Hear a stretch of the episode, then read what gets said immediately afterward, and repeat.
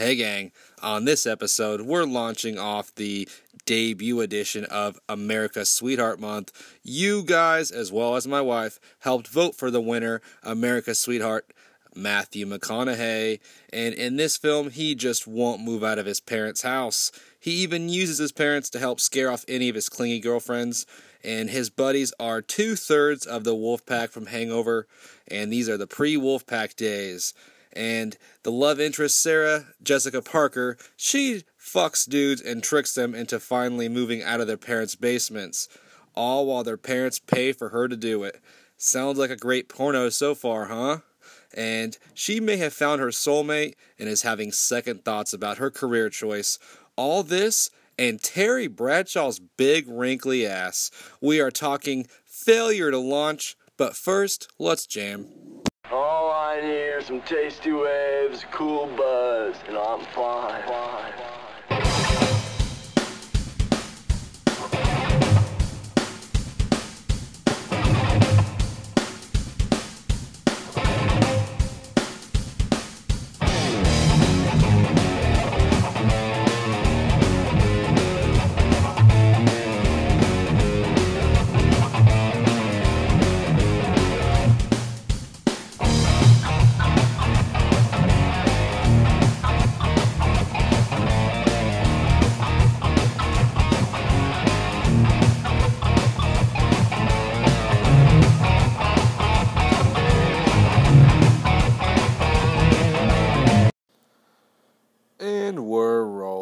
We're talking the two thousand six classic Failure to Launch. It's ninety-six sort of long minutes. Directed by Tom Day. He's most well known for this film, as well as Shanghai Noon, starring Jackie Chan and Owen Wilson. Showtime, starring De Niro and Eddie Murphy, as well as Marmaduke. And that's another Owen Wilson classic. He's a talking dog in that film. And that wraps up Tom Day's filmography. Anyways, this particular movie stars Matthew McConaughey, of course, as well as the love interest Sarah Jessica Parker. She is definitely most well known for Sex and the City and one of my all-time spooky favorites, Hocus Pocus. And then we get Terry Bradshaw and Kathy Bates as Matthew McConaughey's parents in this film. Very bizarre choice, if, might I add. They are not the most uh, fun people to look at, if you will, so I don't know how these two hideous creatures could possibly create something as magnificent as Matthew McConaughey. Anyways, Terry Bradshaw, he is, of course, a Hall of Fame N F L quarterback. He played for the Pittsburgh Steelers back in the seventies, and he is a pro football player turned comedian, apparently, or tries to be a comedian. And then, of course, we get Kathy Bates, and she is absolutely wonderful. She is known for Misery, a Stephen King classic, as well as uh, other titles as uh, such as Fried Green Tomatoes. And one of my favorite T V shows, American Horror Story. She is in, I believe, all the seasons and absolutely amazing and creepy in each one. And of course, I love to go ahead and discuss the posters as well as the D V D covers, and then we dive into the trailer before we rewatch and review the movie. As far as the poster and the cover, they are both identical. Uh, for this one, it's just a simple, generic shot. We've got Matthew McConaughey. He's leaning on Sarah Jessica Parker. Looks like he's almost in the middle of a trust fall, like it just occurred.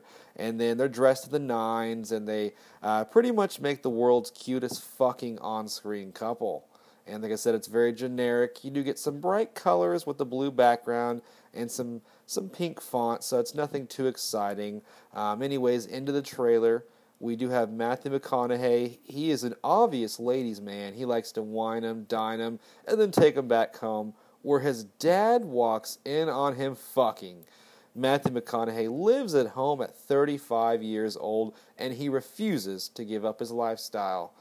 Sarah Jessica Parker is here to save the day, though, guys, by going on a date with Matthew McConaughey, and she tricks him into moving out by having his parents make him do laundry, grocery shopping, all kinds of amazing domestic duties. She is starting to have second thoughts, though, about everything. What will happen in this rom-com with two beautiful blonde bombshells as the on-screen couple? And guys, that pretty much, that should be exactly what the fucking description of this film was, because that's that sums it up, and it's a rom-com with not so much romance, not so much comedy. I'm going to go with it as being a horror story, because that sounds like a fucking horror movie if you, if you ask me. Anyways, the budget for this film, this is all based off a Wikipedia ticket with a grain of salt, but it said it was fifty million dollars. What the fuck was that money spent on? I know Matthew McConaughey is a good actor. He's well paid, but I'm pretty sure they didn't give this guy forty-nine million bucks.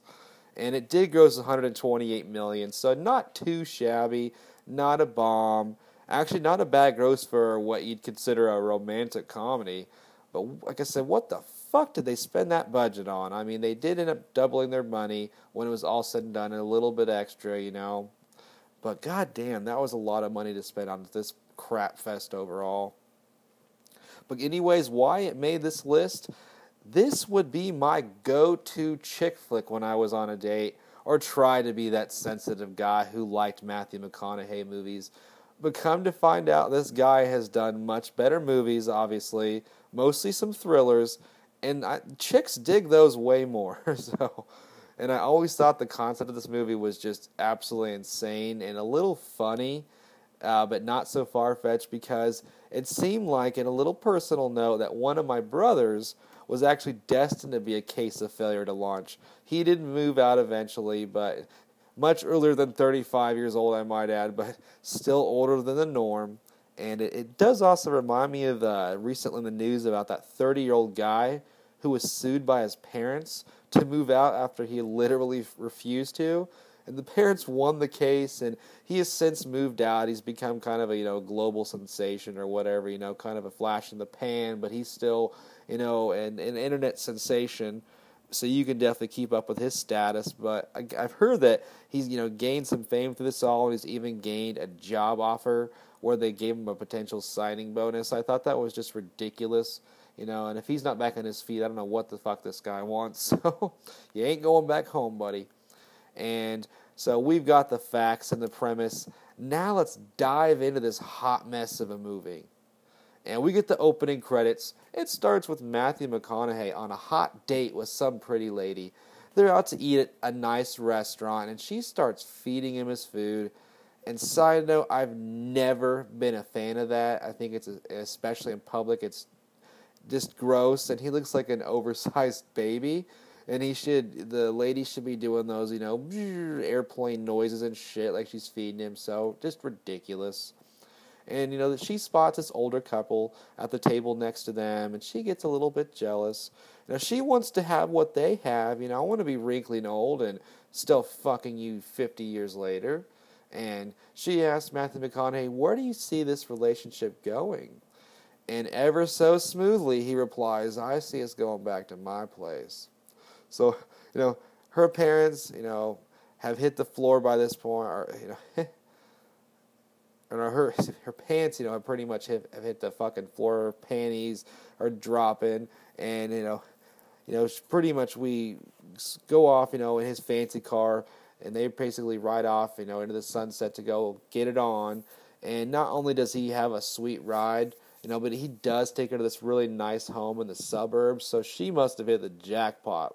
You know, they go upstairs, and you know, she's tripping over each stairs. They're peeling off the layers practically, and they jump in the bed, and they get real hot and heavy when next thing you know, Terry Bradshaw fucking barges in. Just fucking tackles down the door. So he tells him to keep it down, mom's asleep, but have fun, kids. So... She, the date is just freaked the fuck out. She is totally not into it anymore, as dry as you can be at this point. So, and we discovered Matthew McConaughey does live at home, and this is his normal routine. Mom and dad are even on in on it, and they're used to this whole thing, you know, part of the whole spiel and the setup. You know, he basically, Matthew McConaughey gets bored with these clingy girlfriends, and he decides to take them home to have the parents scare them off. So it's a whole deal, guys. He's thought this out long and hard, and he's successful. And, you know, Kathy Bates even says, another one bites the dust. So, you know, cue the Queen track, you know, pretty much this lady's got to hit the fucking bricks. And cut to the next morning, Matthew McConaughey, you know, he wakes up in the middle of his giant-ass bed all alone, but he's got that big cheesy grin on his face. He's wearing nothing but his fucking whitey-tighties. He's got his morning wood going. He doesn't give a shit. He's got what he wants, and that's that big bed to himself. He pops in the shower, and all while his mom is cleaning his room, doing his laundry. Shit, she even gets a fucking fancy breakfast made for the guys, and, you know, this lady's a fucking all-star at this point, so... But at the home, Terry Bradshaw doesn't get any goddamn respect in his house. You know, Matthew McConaughey goes up, and he steals the morning paper from him, and, you know, he... Dad's stuck eating fucking porridge while everybody else gets to eat biscuits and gravy and all that yummy nonsense. And, you know, after a big breakfast, you know, Matthew McConaughey, he hops in his sweet ride, and he cruises off to go to yoga class, of all fucking places. That's how he stays in such great shape, I guess. And this will be one of the many, many, many activities this guy does throughout the film. And he goes to meet up with his buddies, who he has all these adventures with. And it's two-thirds of the Wolfpack from the Hangover movies, pre-Wolfpack days. It's Bradley Cooper and Justin Bartha. And that's, if you don't know who that is, that's the asshole from The Hangover and the not funny one from those movies. So it's not the guy with the beard. I think we all know who that is, Zach Galifianakis. So it's yeah, it's the other two the other two clowns. And Matthew McConaughey, anyway, he tells these guys, you know, the Wolfpack, about his date and how he chased another one off via dad walking in, walking in on him. So, you know, they eventually figure, finish their yoga class, and they have their chat over a nice lunch afterwards. And, you know, they try to tell him, hey, you know, this is your fucking problem, dude. You're just afraid of love. And he says, fuck you guys. I love love. And he admits, you know, mostly just looking for a good time. But, you know, everyone has fun when it's all said and done. And that's all that matters. And, you know, we find out, you know, Uh, found out the Wolfpack also both live at home with their mom and dad. So these fucking guys all don't know how to be independent, I guess. So Bradley Cooper calls him, you know, he calls himself a tumbleweed because he's a drifter who doesn't need a permanent residence. So he just settles with his folks while he's in town. Only he never fucking travels. He doesn't go anywhere. And then Justin Bartha, he's somewhat successful, but I guess he's got some back issues, and he uses this fucking weird orthopedic bed, so that's really how it's justified. But Matthew McConaughey says his life is just too perfect, you know, he's not paying any rent, you know, and so he just ain't moving out. And then we next thing we cut to a barbecue scene, and it's at, you know, the the friend of Matthew McConaughey's parents, you know, Kathy Bates and Terry Bradshaw's buddies, you know, their friends are celebrating the fact that their thirty-five-year-old son is finally moving out. And, you know, the dad, it's played by the uh, Ned Ryerson from Groundhog Day, you know, the character from that particular movie. So if you remember that movie, you know the scene, the looper, the guy just keep meeting up with him, and that that's this guy. So the guy with the glasses, he's fucking awesome. He's so pumped because him and his wife, they get a fuck eight times a week now. That's got to be some kind of a record. And so, you know, there's pretty much just used condoms and fucking Kama Sutra books, just literally all over the floors of this fucking house at this point. It is an empty nest, and it is Fuckville, U S A, you guys. And, you know, the other couples, they're just stuck with their kids, they're who are in their thirties, and who won't move out, and they want to know the secret. How'd you do this? You know, how'd you get these fucking assholes to move out so we can get our fuck on? And they inform the others that their sons just need to meet the right girl. And so, cue the right girl. We cut to the furniture store, or a furniture store, that is, where Kathy Bates is shopping for a new recliner. And Matthew McConaughey spots what could be the right girl. It's Sarah Jessica Parker. And she's, you know, across the store. He notices her. She just makes his grand entrance. And he goes to make his move. You know, he introduces himself to her. She explains, hey, fucko, I came here to the store to lay around and these fancy lazy boys with the built-in massagers. This is my way of relaxing once a week. And I don't want to be bothered, you know. I have to fucking bribe these store associates with fucking fancy Starbucks coffee. It's just so they don't kick my ass out. And Starbucks ain't cheap, motherfucker. And so she wants her money's worth in relaxation time. She's paid for this shit practically. And by the way, we've uh, Sarah Jessica, Sarah Jessica Parker, her character's name is Paula. Matthew McConaughey is Tripp. And so you might hear me kind of go uh, reference them as either the actor's name or even just the character's name. So keep up with me, guys. And they have a nice chat after he refuses to walk away. They even arrange for an official first date. So she just can't get rid of him, so she just says, fuck it, I'll go ahead and meet up with you on a next, an official date. Which they decide, hey, why not just meet up here in a few days back at this fucking furniture store, and we can lay around on these fucking lazy boys some more that people just want to purchase, but we're going to just get, we're going to break them in real quick. We cut back to Sarah Jessica Parker at her apartment telling her roommate all about her day, and her roommate is play, played by, I believe it's pronounced Zoe Deschanel, Deschanel, and who is always, in my opinion, just emotionless and a bitchy, robotish type character. I'm not a huge fan of hers, you know. In Elf, she was okay, but she is like that female Seth Rogen, in my opinion, just always the same character, and the jokes get old real fucking quick. So, she's not the worst, but she's not my favorite, so... You know, and anyways, the ladies, they're drinking a glass of wine at the apartment. They're kicking back. They're having some girl talk about their day. And the guys that each of them have just met, so... And then, anyways, we cut to Sarah Jessica Parker talking to Matthew McConaughey's parents. And so she's getting introduced to them. She explains how her whole setup works and the name of her program, Failure to Launch. And she says, you know, guys with low self-esteem... or they just pretty much can't meet women or just need someone to fall in love with, pretty much. And that's where she comes in. She pretends to fall in love and help restore that self-esteem so the guys feel up to the task of moving out and taking on the world by themselves. So she is a class act con artist, guys. And her rule, though, no sex. So she says after sex, what the hell motivation does a guy even have left? And touche... touche, well played. And she also tells the parents they need to make it less comfortable for Matthew McConaughey, make him do some domestic duties, be a big boy for once. And Paula, Paula promises it'll all will it will all work. You do this and it will work, goddammit. And cut to the next day, you know, Matthew McConaughey, his character Trip, he's playing Madden on what looks like his P S two for these this time. Uh, for this these days, that is, that's probably what he was getting down on as a P S two, or maybe it was a first-generation P S three. I don't know. This guy's got a few extra bucks, so you know he's got whatever the fucking fancy thing is at that time.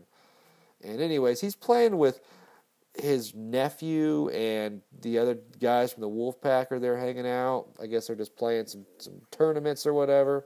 Anyways, Trip asks Mom for some more chips and salsa for him and his buddies, but she says, hey, we're out. But you can go to the store and get some more, and then you can do your laundry, clean the bathroom, wash the dog, fucking whatever else, you know, milk the cow if we had one. I'm like, god damn, this lady's demanding. And even the, the guy's jaws drop, and Matthew McConaughey's buddies are like, dude, what the fuck is wrong with your mom, man? She can't do that. Can she do that? And these grown-ass men can't believe Mom won't bring them a snack in their bedroom. I'm like, you fucking lazy bums. Anyways, cut to Paula and Tripp's first official date. And it's not at the chair store, but they actually go on a sailboat. And they're about to have a nice picnic on a fancy sailboat, when we find out that the boat does not actually belong to Matthew McConaughey.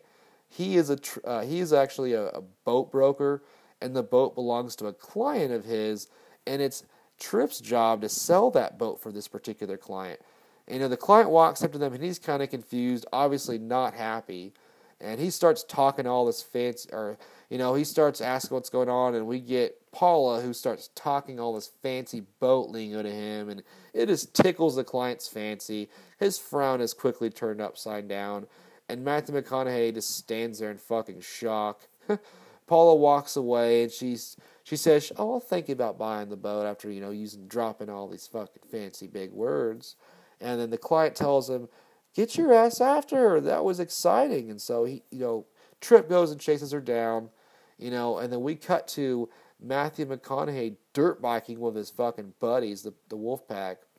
They're cruising along when he crashes into a tree stump, and out of nowhere, he just goes flying. They go get the bike, and they go back by the stump, and they spot a friendly chipmunk just chilling on the tree stump. And Bradley Cooper makes best buds with this little fucking rodent. You know, he's feeding it a cashew or some kind of nut. And Matthew McConaughey, he offers this chipmunk some chocolate of all things. And I'm thinking, that can't be the healthiest choice. And all hell just breaks loose at this point. The fucking chipmunk clings onto his goddamn wrist and bites down and just will not let go. And we cut to Tripp picking up Paula from her place. She's super excited. Uh, did, you know, she just, or he's super excited, she's super excited, but you know he's more excited to tell her about his fucking insane, insane animal attack that he just had that day. So she's like, "What the hell just happened?" And oh, okay, you're attacked by a chipmunk. That's got to be a first. And you know, before they go on their date, though, he gets introduced to the roommate uh, Zoe, whose character is named Kit, by the way. So I'll probably refer to her as that quite a bit. She tells them about some bird that won't stop chirping outside of her window at night, some mockingbird, and she is sick of that mocking, goddammit. And, you know, she's literally on the edge by this point. She is about a half bottle of Jack Daniels away from going on a bird rampage. No joke. And, you know, plenty more to follow on Kit versus the bird, I promise. But anyways, Paula, you know, first Paula and Tripp, they go out again on, on this next day, their second one, if we're keeping track here and keeping tabs. This time they go to a Chinese place, and Matthew McConaughey's having a hell of a time trying to use chopsticks with his injured hand. You know, rather to ask for a fork, you know, he, he's using that goddamn wounded hand, that nub, with little to no feeling left in his fingers. And, you know, he starts flicking fucking shrimp and rice all over the place. And, you know, he's throwing it on all of his fucking nearby people, the neighbors next to him. And they're like, dude, really? Here's a fork, here's a spoon, come on now, let's be let's be civil and chivalry here, let's, come on, god damn it, you're being rude. Anyways, Tripp finally gets curious about Paula and asks what she does for a living. You know, she makes up a great lie, and she says, I work with special needs kids, and that sounds to me like a real subtle way of saying Matthew McConaughey may have some mental problems or special needs of some sort, so, anyways, they end the date back at the doorstep, Uh, back at her doorstep, that is, where they share their first kiss, and it's magical, it's under the stars, and it's super duper sweet and just so fucking cute. And then we cut to Tripp talking to a couple about a potential boat sale, so he's real excited and jazzed up on cloud nine. You know, he's working with, you know, on a sale, and, you know, he's trying to have them decide if they're, you know, what kind of couple they are. Are they a power couple or a finesse couple? You know, evaluate yourselves. The husband, of course, wants power. You know, he's wearing this light purple polo, got the total dad bod going on. And then the wife calls him, you know, a purple pussy and says, we'll take the finesse, you asshole.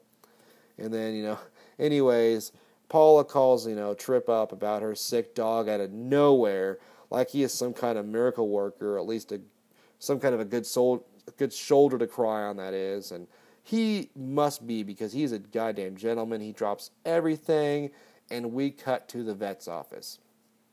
She is doing a great job of fake crying, and actually it's, she's doing a piss-poor job, that is, to be honest. And she is just doing a really piss-poor job of her fake crying, and, you know, he, convincing enough, I guess, because he sure as shit believes it. I guess he's more than kind of stunned as to what's going on. She's just thankful that he's there, and he can be the support system through all this. And she says, I do need a moment just to say goodbye forever. And so he walks out. And then I'm not sure if she slipped the vet a one hundred dollar bill or whatever, but we do find out that the dog is getting a shot, but he's only being put to sleep for thirty minutes. So it's just going to be a nap for him.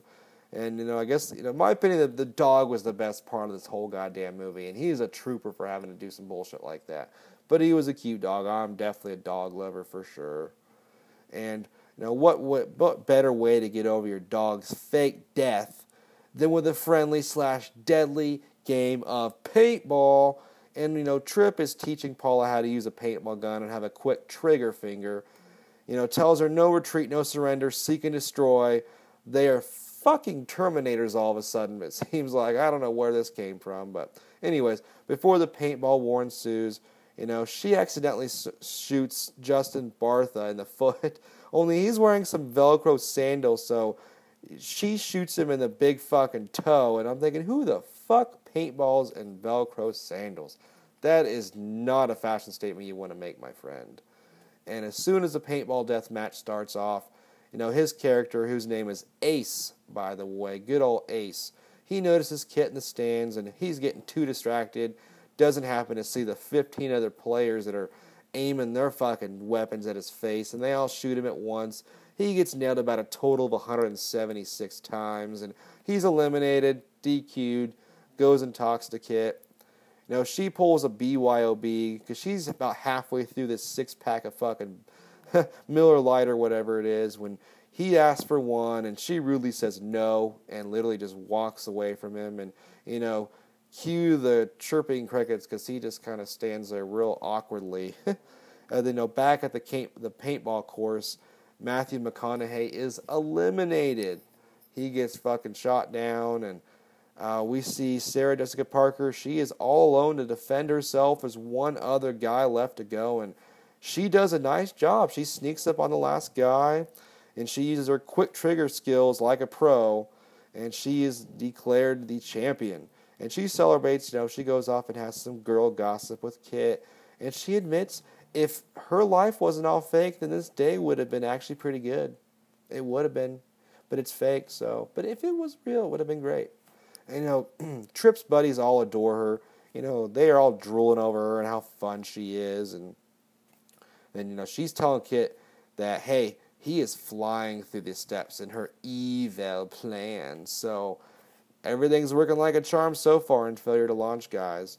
And tomorrow, the next step is for him to teach her something new. So she's got her next step and the agenda ready to go. And we cut to a sailboat at sea, and we see Matthew McConaughey teaching her some sailing secrets with some more fancy sail lingo. And you know, she's real excited to learn how to officially sail as she's steering by herself. So she's got the, the little little... I don't know the fucking term, the little steering wheel. She's, you know, cranking it, spinning it. She's got a big fucking grin going. But anyways, once again, Matthew McConaughey admits, this ain't my boat. So we cut to dry land, and they're enjoying fresh seafood next to the sea. And personal side note, I am not a huge seafood fan, honestly. But I've always, and I mean always, wanted to try some of that good seafood that is so fresh that it, you can literally see the water it came from. And I'm not talking some crappy lake, guys. I want some of that goddamn good shit, some of that fucking crab legs. I want to try some of that good shit where it's caught in front of you practically. You know, and she suggests that, hey, why don't you buy this boat? We had such a good day. You know, what's going on? Why don't you just own this motherfucker? And you know what he says? He says, I prefer an old wooden boat. But he says it in, you know, his somewhat slow southern accent, so an old wooden boat. I can't do it, you know, but you know what I'm saying. He says, you know, old boats are best because you can connect with them and the previous owner, so you feel like you're a part of the old times at sea, real cheesy cliche shit. And they share a sweet kiss, and I probably have some chunks of crab meat still, not all the way chewed up, so I'm like, that's disgusting. And so we cut back to, you know, Sarah Jessica Parker's back at her place, and she's talking to the roommate. She admits to being confused how he still lives at home. You know, he's got a good job, good social skills, he's sweet, and he's a fucking hunk. And you know, she gets that evil look back in her eye and says she's got him right where she wants him. Hey gang, real quick, want to give a big thank you to the creator of our opening and closing theme songs, musical genius Dan Pfeiffer. If you enjoy those tracks, you can listen to them along with many more of his at the app Reverb Nation. Search his channel name, Dan Pfeiffer. That's spelled P F E I F E R. Dan the man, thanks again. So we cut to Matthew McConaughey with his shirt off, of course, in the water. He's chilling with his buddies, and he just lays out his feelings in the best way possible. And we cut to my favorite quote of the movie. It's over. She's gotta go. You're dumping Paula? What happened? Same thing that always happens. Everything's going along nice and smooth. We're having a good time. And all of a sudden, out of nowhere, she gets serious. Oh, guys, I love his fucking accent. The whole southern twang is just awesome. She's Got a Gal. I fucking love it. So that is that is just my favorite. So anyways, his buddies, they remind him, hey, you're reverting back to your old ways, you know, leaving the girl for no damn good reason at all. But they get distracted by some dolphins that are swimming nearby, these guys. They're, you know, just sitting on their fucking surfboards in the middle of the ocean, and they get distracted. These dolphins swim up, and apparently Bradley Cooper is fluent in dolphin. You know, he starts making some noises, and they start having a full-on conversation in the, you know, the, the fucking dolphin's native tongue. And then suddenly, a dolphin pulls Matthew McConaughey underwater and starts dragging him along by his fucking ankle. You know, his buddies refuse to help. They're just sitting there, and next thing, it just this thing spits his leg out, and he swims back to his buddies, hops back on his surfboard, and cut to Matthew McConaughey driving with his lady, Paula, and once again, he's eager to tell her about how he was viciously attacked by another animal. So, round two with an animal, and Matthew McConaughey is oh for two, guys.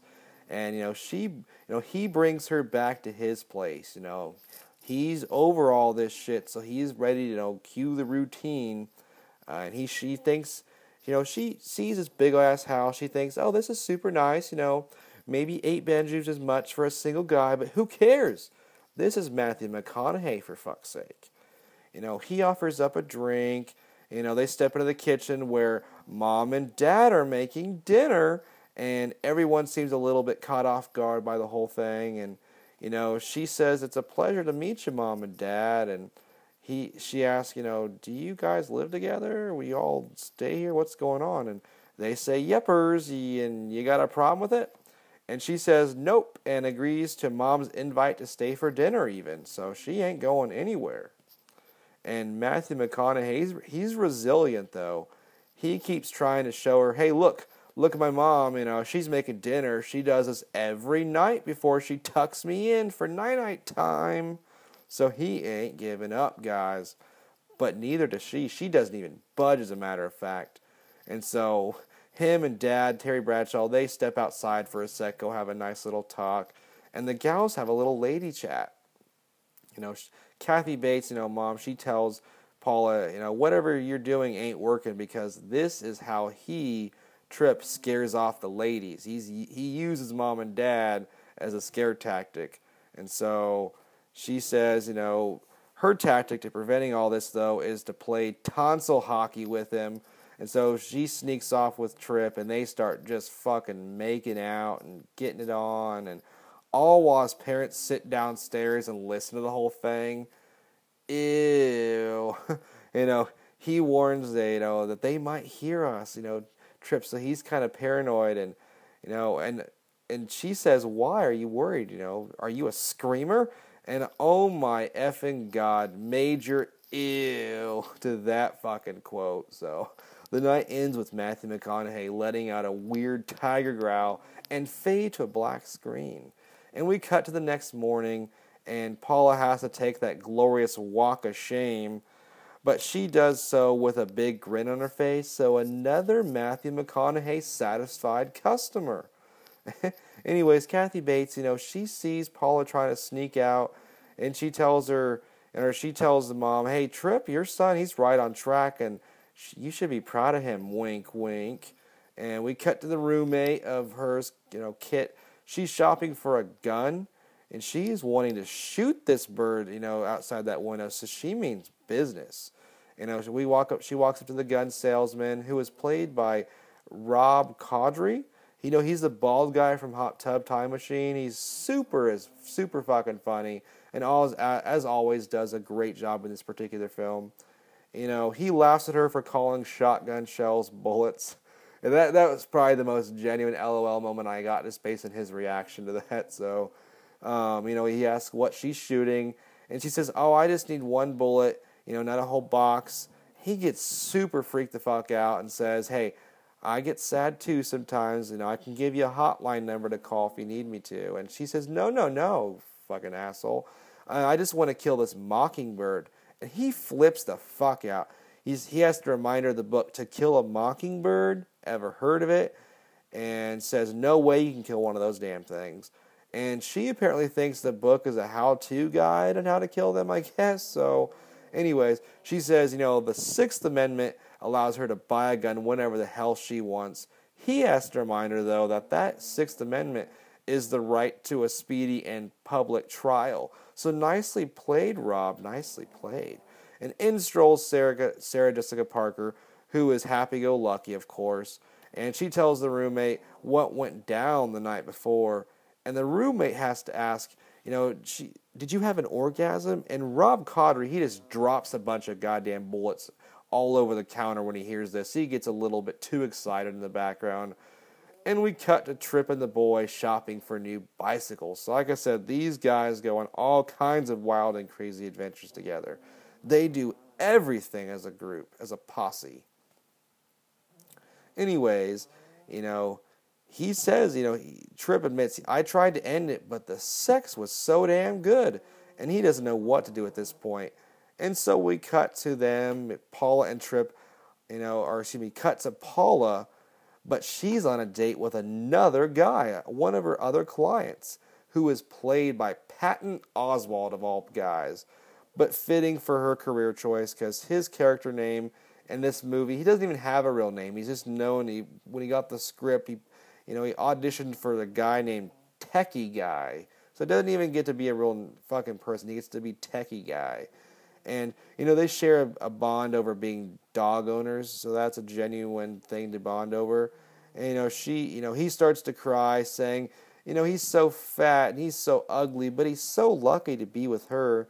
And she tells him, hey, you know, you're great and you're handsome. Any girl will be so lucky to be with you. And, you know, she even drops some Star Wars references, and his little chubby round face just starts glowing.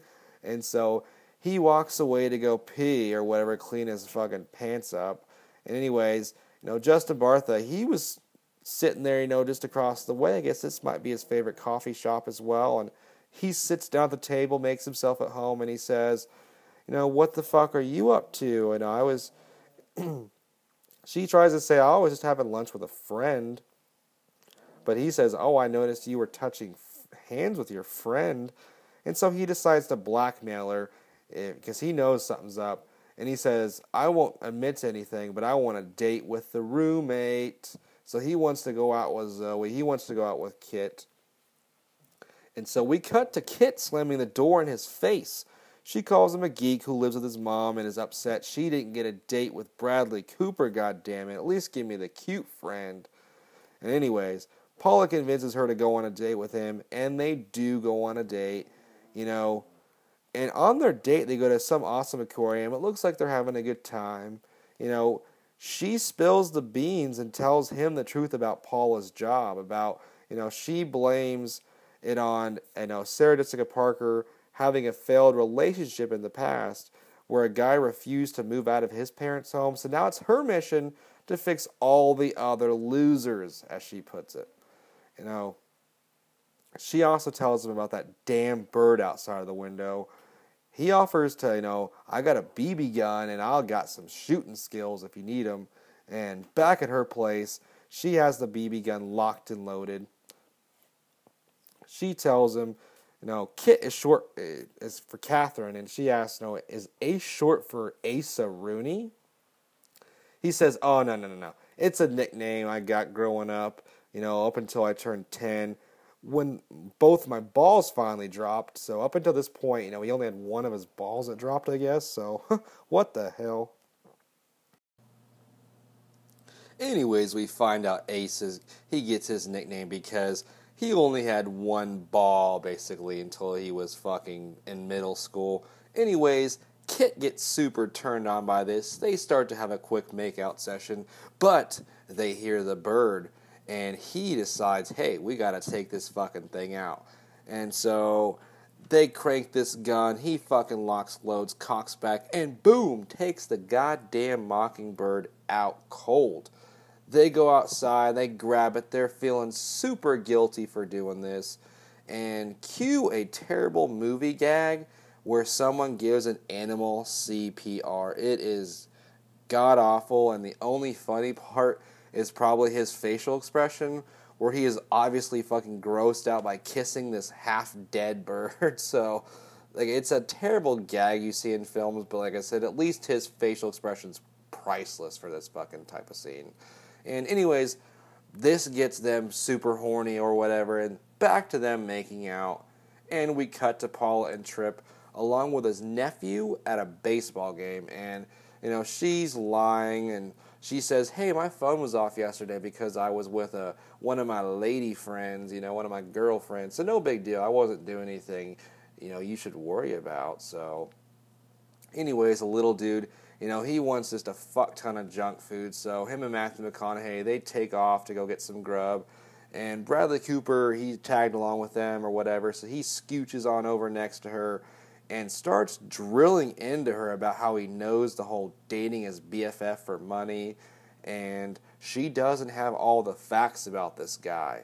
And so he says the nephew is actually Matthew McConaughey's ex-fiance's son, and she is actually the ex because she died six years ago, and he is still a part of the kid's life. And so we cut back to Paula at her place, and she's feeling shitty and lousy about what she's been doing to Tripp. And she just wants to end this while she can. You know, I don't want to go down this rabbit hole any further. And, you know, she tells the roommate all about it, you know, as they're chatting, a toilet flushes, though, and Paula asks, who the fuck was that? And, she's, and Kit says, oh, it's Philip, a k a. Ace, a k a One Ball Man. Anyways, he strolls in wearing Kit's robe, and she demands, you know, get back in the goddamn bed, or did I tell you you can come on out? So she is just absolutely controlling, and he's pussy whipped. He doesn't care. Anyways, we cut to Tripp and Bradley Cooper, whose character, his name is Demo, by the way, so we get some pretty interesting fucking character names. And sorry I forgot to throw that out there earlier. So we got Ace and Demo, the two-thirds of the wolf pack, as you guys know them as. And they're playing a game of two-on-two basketball at the park against, you know, some couple of local seven-footers. Anyways, you know, Demo admits, hey, you know, I told Paula all about your ex and how she died. And Matthew McConaughey just does not like what he hears, you know. And Bradley Cooper decides to tell the other his opponents, those random fucking seven-foot guys, about the dead fiancé as well. And they say, hey, it's okay. If you want to cry, we'll just turn around. We won't watch. And Matthew McConaughey, he is livid, dude. He is not having this. And Bradley Cooper says, hey, you got to move forward, man. And, you, you know, he just can't keep a secret. And, you know, he also tells him about how Sarah Jessica Parker and her little fake dating thing that she's got going on, and the parents are paying him to do all this. And so he says, hey, despite everything I just told you, I still think you guys have a good shot, and you should look past all the lies and just, you know, look towards the future. And so we cut to Matthew McConaughey, and he's ferociously slicing and dicing up some dinner. He's getting ready for a crazy evening. So Matthew McConaughey is just whipping up something fucking crazy in the kitchen. Mom and Dad can't even believe this motherfucker is cooking. They say, hey, this shit smells good. But we see him, he's just tossing shit all over the kitchen. He's got rolls going in the oven, he's cracking an egg, and he's dicing carrots. So I'm thinking, what the fuck is for dinner with this kind of random bullshit you got lying around? And we hear a little knock, knock, knock at the door. It's Paula. And she is surprised to find out that Mom and Dad are going to be there for dinner as well. And she walks into the kitchen. She exchanges some sugar with Matthew McConaughey. They give a little sweet love and kiss. And then she says, uh, he says it is that I got a family meal in the works, guys. So kick back and relax. We're getting ready to enjoy. And after all that he did in the kitchen, I guess we find out he makes a pot roast or whatever after all that random shit he throws in there. Anyways, uh, he gives a big toast, says thank you to all, and I love you guys so much. He tries to sit down so they can decide they can finally sit down to eat, but he's eager. He's got more to say. He says a bunch of cliche romantic bullshit and nonsense and suggests that, hey, Paula, why don't we move in together? And she nearly fucking chokes on a bite of her roll. And he says, hey, you know, let's, you know, I got the greatest parents of all time on earth, and I hope that one day you and I, Paula, can be half as good as parents as them to our future babies. And, you know, Tripp's plan is basically to add on to Mom and Dad's house. So he wants Paula to move in with them, of all fucking things. And the rest of the, them just start to panic. We see Matthew McConaughey says, hey, you know what? The best part of all this, though, Mom and Dad, you can stop paying Sarah Jessica Parker to be my girlfriend. So, ooh, busted, guys. Hey, real quick, guys, before we go any further, I just want to apologize. I know the audio's been a little bit weird at times throughout this episode. I didn't have my pop filter going at times, so I apologize if the audio is not the best. But anyways, rolling on, we just found out that Tripp knows everything. Mom and Dad and Sarah Jessica Parker are busted. Tripp says, I'm out of here, guys. He leaves that stunned crowd hanging at the dinner table. He goes outside in the pouring rain. He hops in a sweet ride. Paula, she's not far behind. You know, he gives um, all the cash he has in his wallet, basically. You know, he says, here's your daily pay. And, you know, he literally tells her, get the fuck out of the car. She's stunned. She hops out.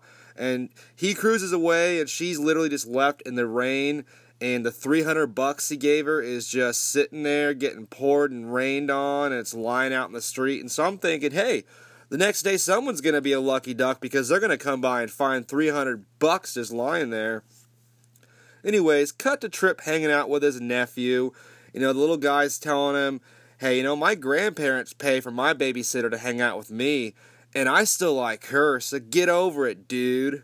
And, you know, Matthew McConaughey says, you know what? And he compares women to boats. He says they're a waste of money, time, and in the end, she'll just break your heart. And his nephew calls him a little bitch and says, you know what? When you say shit like that, that's the reason you still live with your parents, buddy. Anyways, cut to Paula talking to Tripp's parents. She gives them all of that money back that she they've paid her. She feels horrible. She tries to say, no, I got a little bit cocky. I thought it was an open and shut case, but Kathy Bates says, honey, you're in love. That's what the problem really is. And so we cut to Tripp and the wolf pack. They're rock climbing. And I told you guys, told you guys, these fucking dudes, these buddies, they definitely live a fun lifestyle. They damn near do everything together. Tripp, you know, he's working his way up the rocks when suddenly he is bit on the hand by some kind of a goddamn lizard out of nowhere. And so he lets uh, you know he lets go, he flies down the wall, and he drops to the ground, and Mother Nature is still undefeated against this guy. And then we cut to Sarah Jessica Parker. She's moping around her apartment. Her roommate, you know, Zoe, you know, she tells her, hey, it's time to quit being sad, goddammit. But, you know, Sarah Jessica Parker says she's moving out, she needs a new start, and her roommate says, well, where are you going to go? And funny enough, Sarah Jessica Parker, her character Paula, is moving back home to her parents' house. So who's the loser now, goddammit? Anyways, back at the rock wall, Tripp, you know, he's finally coming out of his little mini coma. And Bradley Cooper tells him, you know what, you're oh and three versus Mother Nature. Something in your life has to change. That's a sign, buddy. And then we find out that uh, Justin Bartha is mad, his character, at Matthew McConaughey, because Tripp has been a selfish friend this whole time. He won't ask him about his relationship and how it's going. And, you know, he, he says, you know what, I'm not actually a loser like you think I am. I actually own my house. I bought it for my mom. And I get some kind of a sweet tax benefit. So this guy's a fucking genius. And he says, you know what, Bradley Cooper, he, you know, he's chosen to live this life of being at home and, you know, not having a permanent address. So, yeah, he's chosen to be a bum. But you know what? The most important thing is, you know, Bradley Cooper, Bradley Cooper cuts him off and says, you know what? Fuck all that. The bottom line is, you know, the Wolfpack, we're happy, but you, Matthew McConaughey, you're not. And that's what's missing in your life, dude. And we cut to Tripp back at his parents' house. You know, he's been pondering what they've been saying, and he goes back home to t- to chat with his mom and dad. He doesn't know where they're at, though. He's looking around the house for them, and suddenly he hears some rap music coming from one of the bedrooms, and he goes in to check it all out. And it's Terry Bradshaw. So apparently he's a Snoop Dogg fan. and he's just chilling, you know, jamming out, and he's feeding his fucking fish in this room, only he's bare ass naked, and we get a shot of his bubble butt. Luckily, no full frontal nudity, so it's softcore porn, guys. You'll have to wait for a future episode if you want to get the review on the the Terry Bradshaw sex tape. So I'm sure there's one out there, god damn it. There's gotta be. That big bubbly ass is all over Hollywood. It's gotta be, you know, on the fucking, you know, YouPorn or whatever. Anyways, we find out that this is Matthew McConaughey. You know, his character Tripp's old bedroom, but in the few days that he's literally been gone, literally just a couple of days tops, this whole room has been transformed into what is now known as the naked room. So, so Terry Bradshaw basically hangs out in there all day, feeds his fish while his dick's just swinging in front of him, and he just has a grand old time. You know, he tells his son, hey, uh, you know, we loved having you here. You know, we thought about telling you that it's time to go, but they didn't know when it was the right time because they were still worried about him coping with, you know, his ex, his her death, and they just didn't know the right way to present it. But they heard about Paula from one of their friends, and they thought this may be the cure-all for everyone, and it just seemed easier. So let's trick you to fall in love, son. It seemed like the easier thing to do than just telling you how we fucking feel. Anyways, Matthew McConaughey, he compliments the naked room, and then he goes in for a big ol' handshake from his dad, and then anyways, we get one final shot of that glorious wrinkly buns of fucking Terry Bradshaw before we go to the next scene, which is Matthew McConaughey going to talk to mom, and mom, Kathy Bates, she apologizes for everything. She feels just terrible. She confesses, you know, she dreaded the day that her baby boy would finally move out, but mostly because she's fucking terrified of living alone with Terry Bradshaw and that damn naked room he's got. We cut to Kathy Bates and everyone minus Matthew McConaughey and Sarah Jessica Parker. Uh, she's plotting something at her house, how to get this couple back together. And then we cut to Paula at her apartment, and she's officially moving out, so she was true to her word. She needs a fucking fresh start and a clean slate. She's saying goodbye to her roommate, Kit, but first, they share this really unusual apology. They basically both call each other bitches and then hug it all out. And then Kit decides to drive her to the airport, but she says, we need to stop by Ace, my boyfriend's house, for a sec. And they go on inside, but then they lock Paula inside. They trick her, and so that she's locked into Ace's house, and they have a little note on the window that says, look inside the closet. And so I told you guys, this is a horror story. It, it only gets scarier. So anyway, she opens the closet, and she finds Tripp is all tied up, and his mouth is taped shut. And it, we find out also that Ace has rigged a bunch of cameras in his place to spy on them and to see what they say or do. So it's only getting creepier. And Paula tries to, she tries to talk to Tripp. You know, she says she wanted to come clean when she found out about the dead ex, but he actually found out about her truth before she could tell him. You know, he does eventually accept the apology, but he asks, you know, how many other dudes came before him? You know, that way they can maybe have a little support group and they can get through this together. You know, he says, um, you know, he wants to know, has it been a handful of dudes like a basketball team? Or has it been a few more, like the entire Chinese population? So, I mean, this, that's not a question you want to ask any lady, because you're usually going to get the answer you don't want. So, anyways, she reminds him, you know, hey, guess what, motherfucker? Your, your mommy still tucks you in at night. So, and not only that, but she called me. So it's not my fault we met each other. You need to blame them.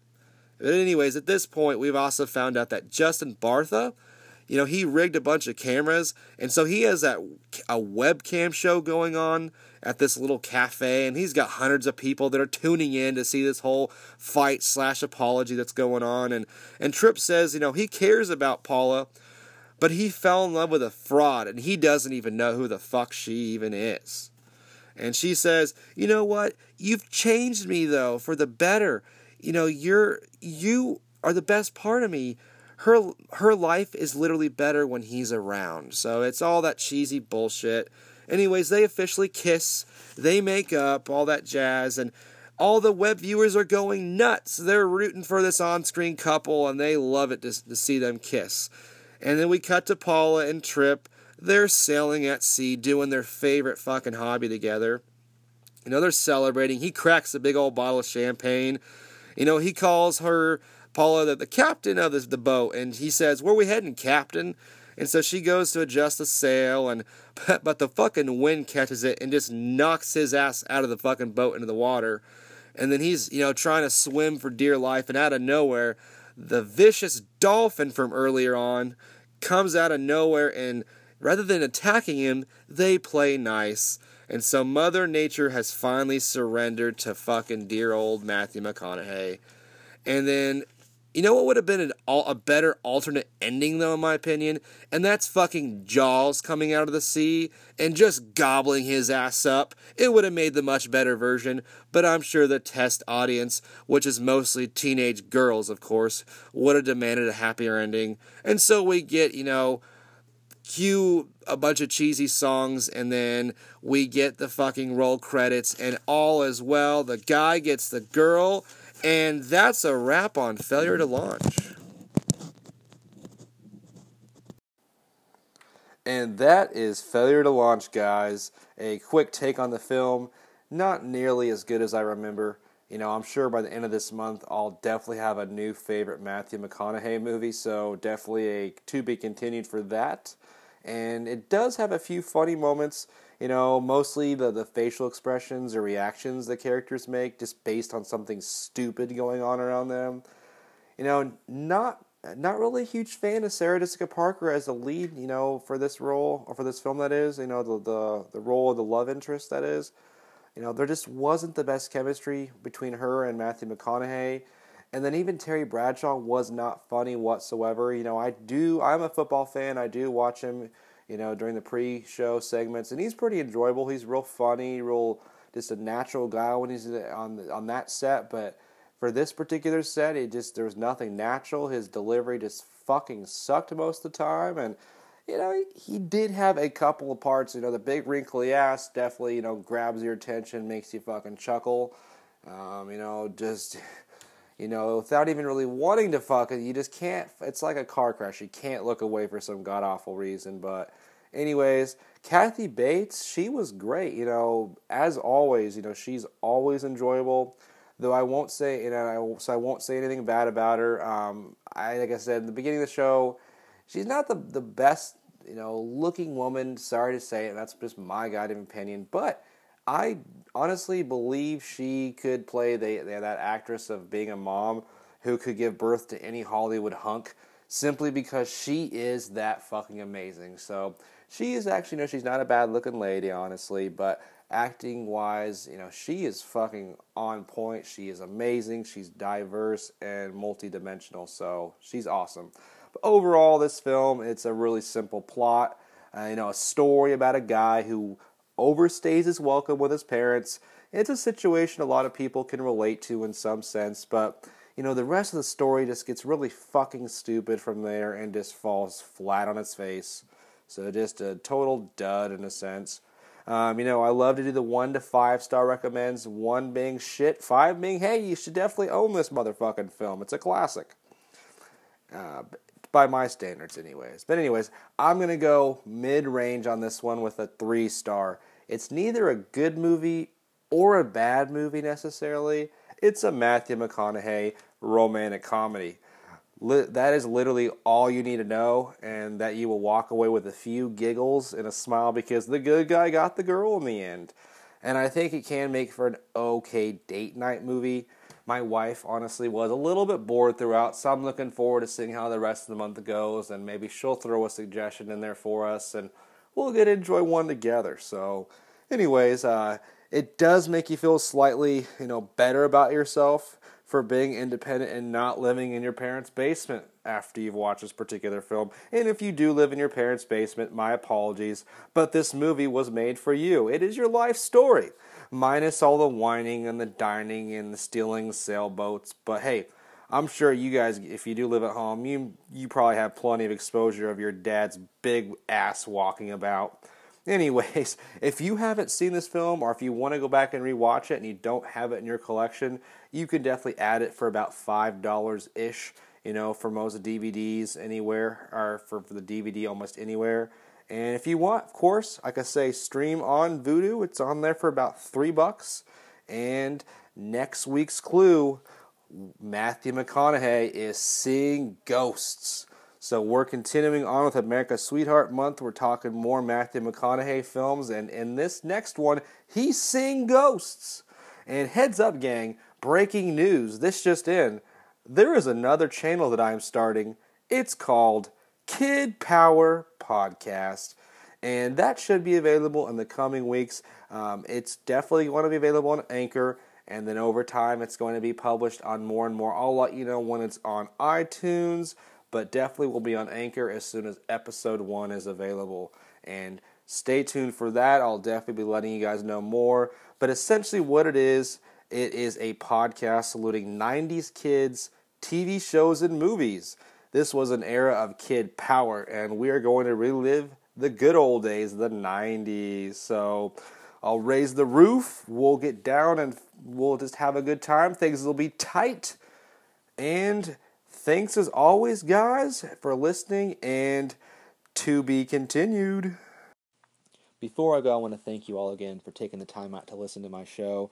This is something I'm super excited about and passionate about, and forever grateful for you to be on this creative journey with me.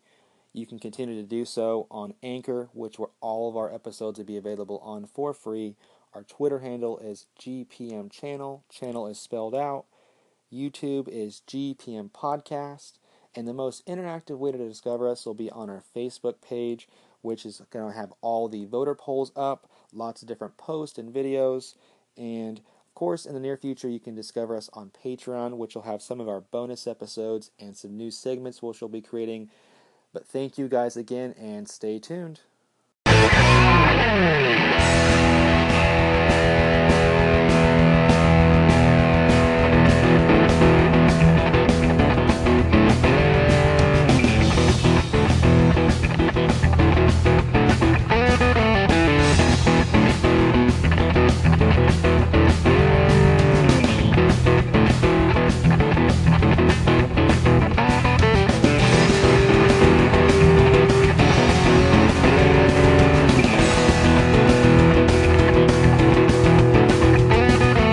Oh, thank you.